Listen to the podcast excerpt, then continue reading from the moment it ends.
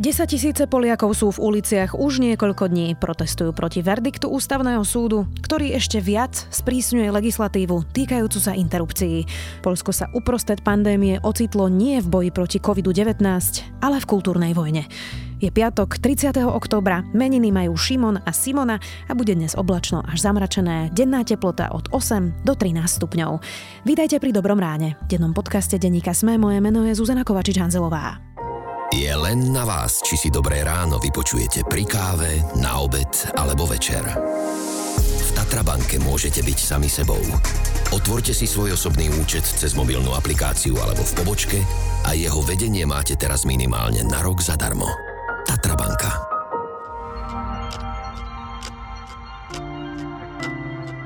A teraz poďme na krátky prehľad správ.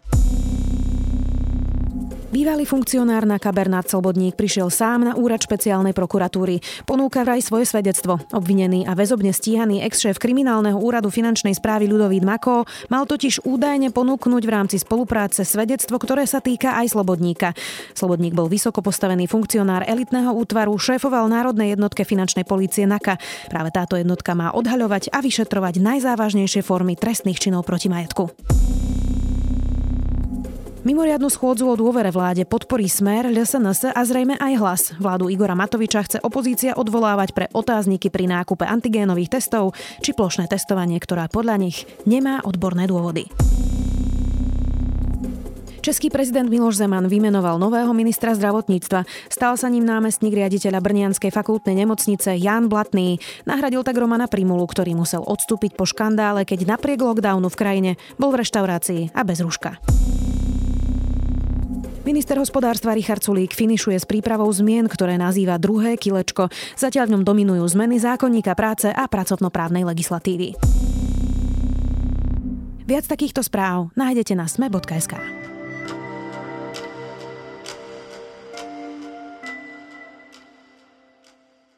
10 tisíce ľudí sa zapájajú do protestov kvôli obmedzení interrupcií. Ústavný súd obmedzil už tak jedny z najprísnejších obmedzení interrupcií vôbec.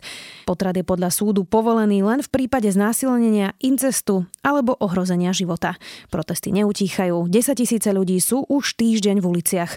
Čo sa aktuálne deje v Polsku? Spýtam sa Filipa Harzera, redaktora Seznam správ.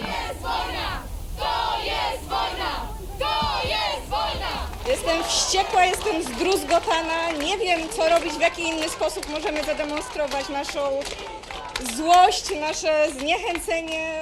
Filipe, tak skúsme si na začiatok povedať, že ako to vlastne tieto dni v tom Polsku vyzerá. Lebo vidíme nejaké výseky možno na Facebooku ľudia, ale ako, ako veľké sú vlastne tie protesty? Jsou velké. Podle toho, co zveřejnila polská policie, tak jenom během toho včerejška vyšlo do ulic na 430 tisíc lidí eh, na stovkách míst v celé zemi, což jsou opravdu masové protesty a trvá to už nějaký, no vlastně přes týden.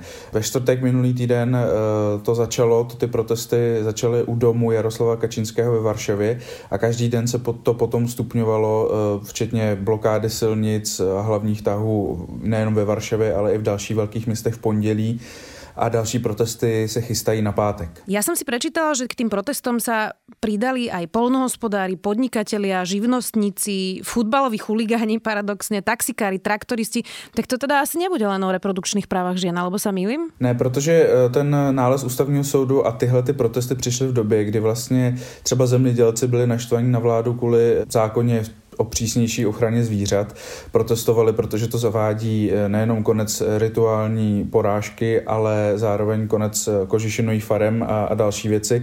Takže už předtím protestovali zemědělci, taxikáři dlouhodobě protestují proti Uberu, fotbaloví chuligáni, ti asi využili možnosti si zakřičet, eh, ale tam je to, není to tak, že by se postavili na stranu toho ženského hnutí.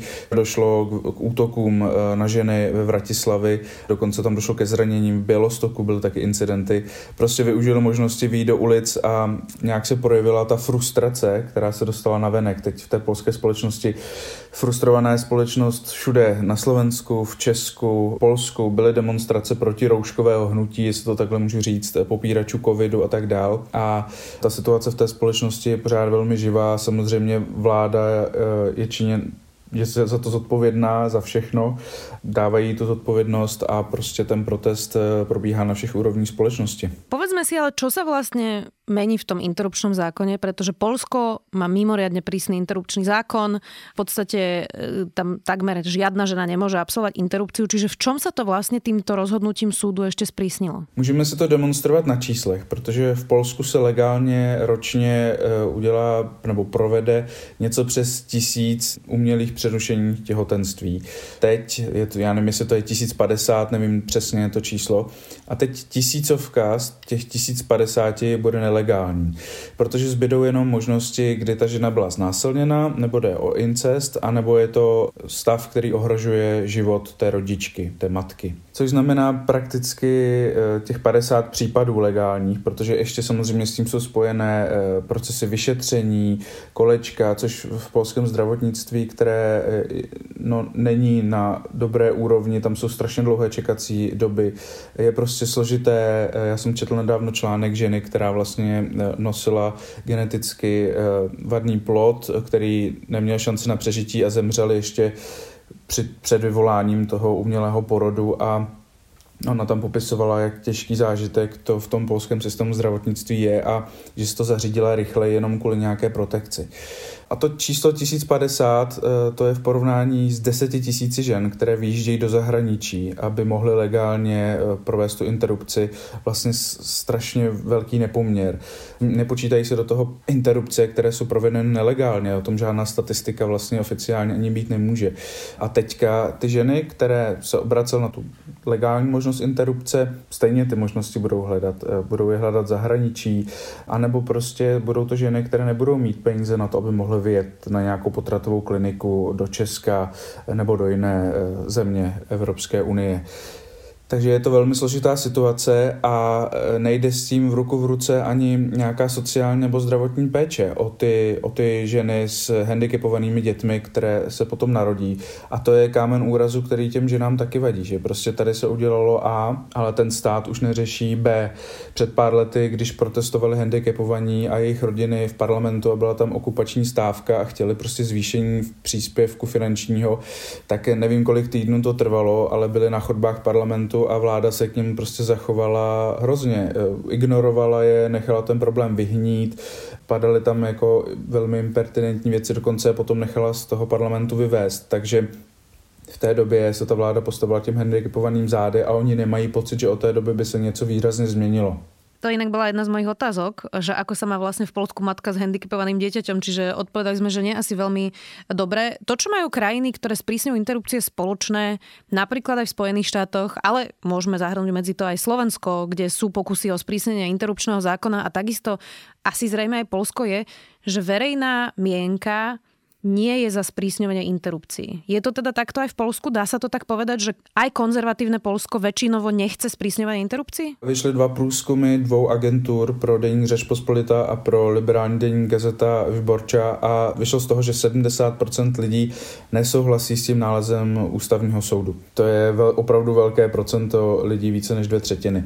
Nedávno nebo před rokem byly průzkumy o tom, jestli Poláci chtějí zachovat ten eh, potratový kompromis, který je tam od roku 1993. I tak je to velmi přísná legislativa. Většina byla pro zachování nebo liberalizaci. Oni tam mají takové otázky, jako jestli chtějí zavést uh, potraty na přání, se tomu říká, což už sobě má nějak, zase nějakou jinou konotaci. Uh, a to v aktuálním průzkumu pro gazetu Vyborču uvedlo, že by podpořilo uh, asi kolem 20% lidí a většina lidí byla pro zachování toho potratového kompromisu, který byl a pro zpřísnění nebo úplný zákaz potratů bylo asi kolem 12 nebo 15% lidí. Takže taková jsou ty čísla. Čili, jak jste řekla, vláda jede velmi tvrdě, eh, dá se říct trošku hlavou proti zdi a počítá s tím, že ji prostě prorazí. Ale ta společnost eh, i přes eh, ty vlivy katolické církve, které jsou velmi silné, politice i v médiích, tak se zdá, že má trošku jiný názor na věc. Proč to rozhodnutie súdu přišlo právě teraz? Ako to čítať vlastně v nějakom kontexte situácie v Polsku? Protože bylo to poměrně nečakané. Bylo a, přišlo to prostě chvíli po vládní krizi, po těžké vládní krizi té vládnoucí trojkoalice, protože ve vládě jsou tři strany. Právo a spravedlnost s dominantní s Jaroslavem Kačínským na čele, který je nově i vicepremiér. Pak je tam strana Dohoda, která je trošku umírněnější, taková pragmatičtější pravicová strana a pak strana Solidární Polsko. A to je strana ministra spravedlnosti a generálního prokurátora Zbigněva Žobra a je to ultrakonzervativní strana, která eh, by válčila s Evropskou unii o soudy, vykácela by prales, prostě všechny ty kroky, za které kritizuje Polsko Evropská komise, tak většinou za nimi vlastně velmi tvrdě si stojí eh, tahle ta strana eh, ministra spravedlnosti. No a je možné, a spekulovalo se o tom v polských médiích jako o tom důvodu, proč eh, nález ústavního soudu padl teď, je to, že Jaroslav Kačínsky prostě chtěl v rámci té eh, trojkoaliční krize ustoupit těm ultrakonzervativcům a nebo zároveň jim ukrást trochu show s tím, že oni si nebudou nárokovat eh, tu tvrdou pravici, protože jak si zbý, celá ta krize byla o tom, že ten předseda, ministr spravedlnosti Zbigněv Žobro trošku ukazoval drábky a, a, a chtěl víc, než, než mu chtěl Jaroslav Kačinsky dovolit. Eh, takže je možné, že je, to zatím, že je zatím tohleto, nebo možná spolehali, že v čase pandemie to prostě projde bez nějaké pozornosti. Eh, už víme, že se v tomhle pokud to tak myslel, tak se velmi mýlil.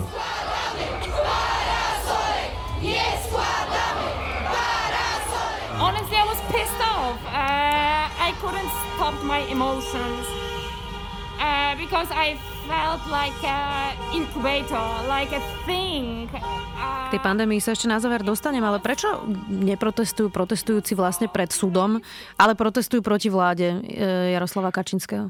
Jak jsem říkal, ty protesty začaly u domu Jaroslava Kačinského ve Vile na Žolibořu, to je takový dvojdomek, e, už se tam protestovalo víckrát. Je to tím, že ústavní soud eh, v Polsku, myslím si, nikdo, i když občas to tak zazní, ty politici pravice říkají, že to je nezávislý ústavní soud, ale nikdo ho tak nebere, protože eh, to je prostě, je to loutkový soud, který v roce 2015, on tady fungoval zvláštně už předtím, ale v roce 2015, když právo a spravedlnost nastoupilo k moci, tak prostě se personálně otřásl, tam kolem toho byla ústavní krize, ty soudci se postupem času vyměnili, eh, myslím si, že až na jednoho nebo na dva, skoro úplně všichni. Předsedkyní soudu je Julia Přilemská, eh, která vaří Kačinskému večeře. On tam prostě k ní chodí domů, dokonce řekl, že se s ní v posledních letech velmi zpřátel, řekl to v nějaké televizi pár let zpátky, jsou fotky, jak ona, jak tam prostě chodí s Pugétem k ní eh, domů ve,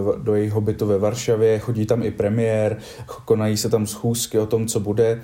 Takže ten ústavní soud je vlastně taková třetí komora eh, parlamentu, dá se říct. A Oni ty návrhy nepohodlné buď dají do tak, takzvané ledničky soudní, no a tenhle ten návrh na to vyškrtnutí té možnosti uh, umělého přerušení těhotenství tak tam ležel od, myslím, podzimu 2019 a poslali ho tam poslanci právě, kon, velmi konzervativní poslanci práva a spravedlnosti někteří a potom poslanci také ultrapravice, strana konfederace možná ještě nějaký, nějací poslanci z jiných stran se k tomu připodepsali.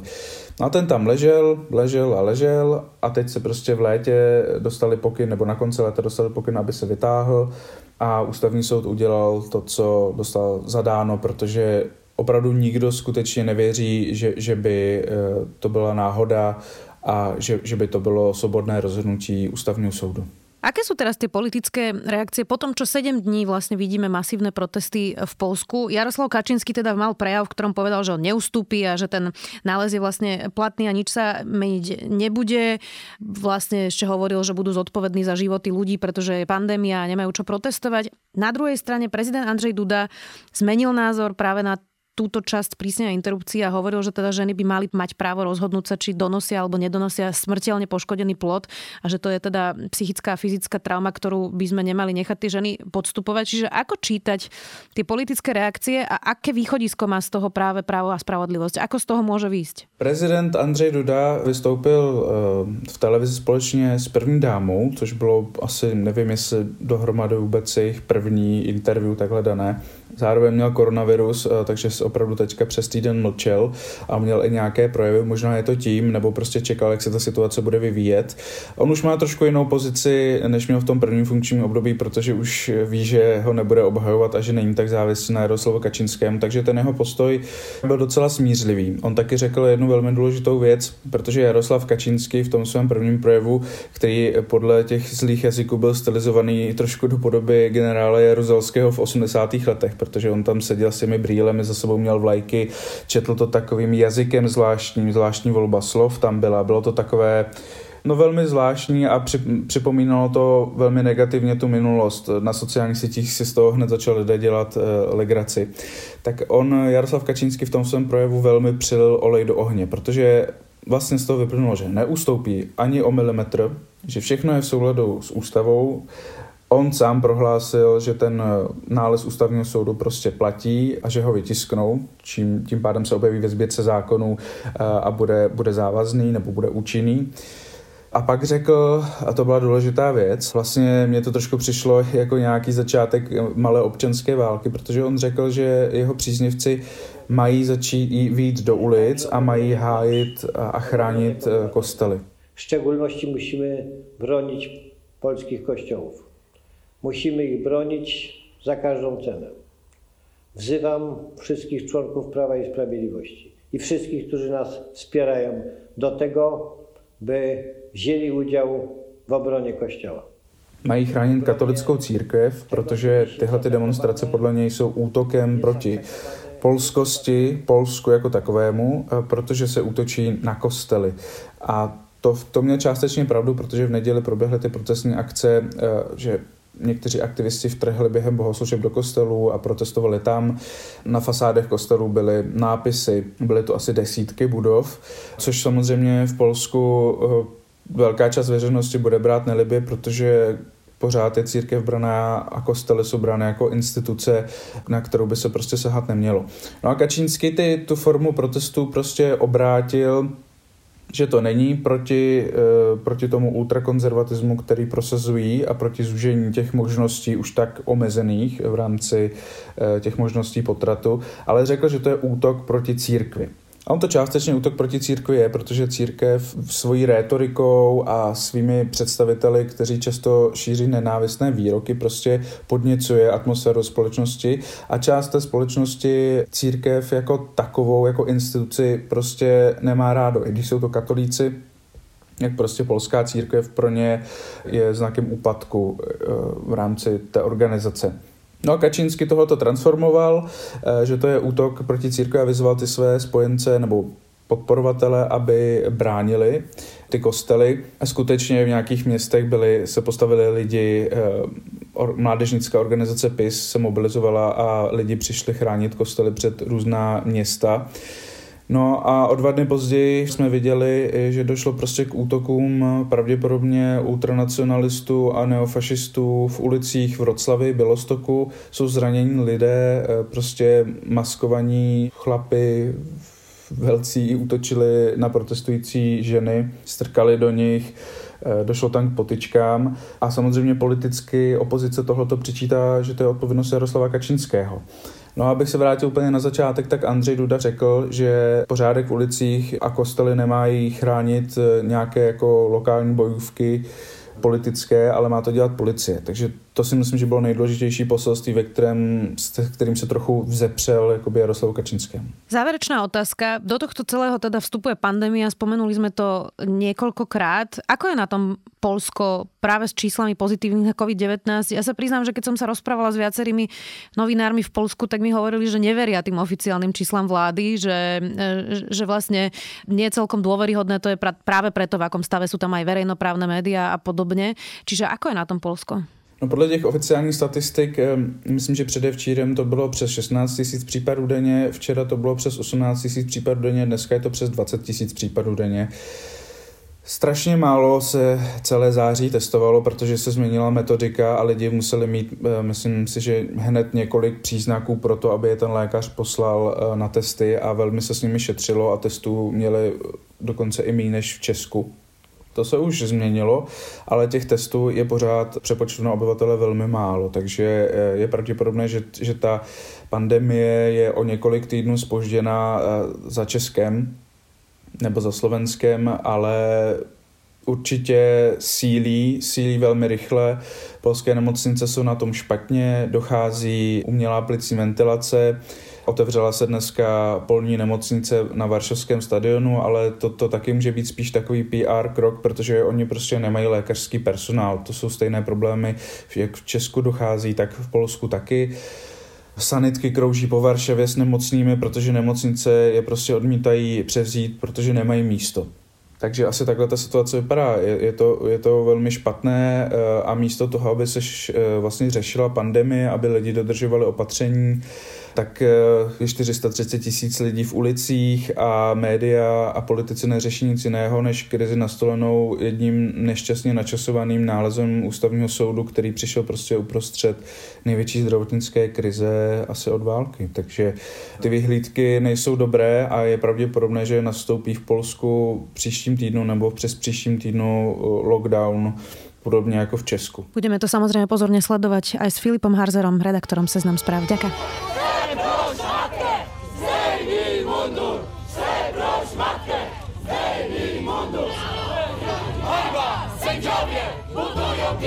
Kobiet! Hańba! Sędziowie budują piekło kobiet!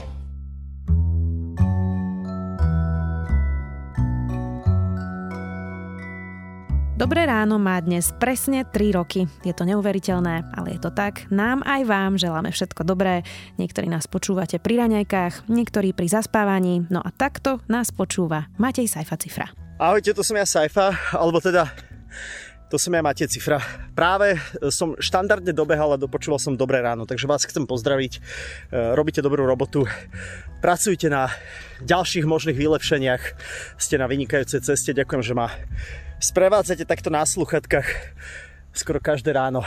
Držím palce, čaute. Nezabudnite, že dnes vychádza aj TechFM, v sobotu bude nový klik a v nedelu nové dejiny o československom hudobnom undergrounde. To je na dnes všetko. Okrem mňa pre vás dobré ráno každý týždeň pripravuje aj Jana Maťková, Nikola Bajánová a Tomáš Prokopčák a za produkciu Jozef Matej a Dávid Tvrdoň. Do počutia opäť v pondelok.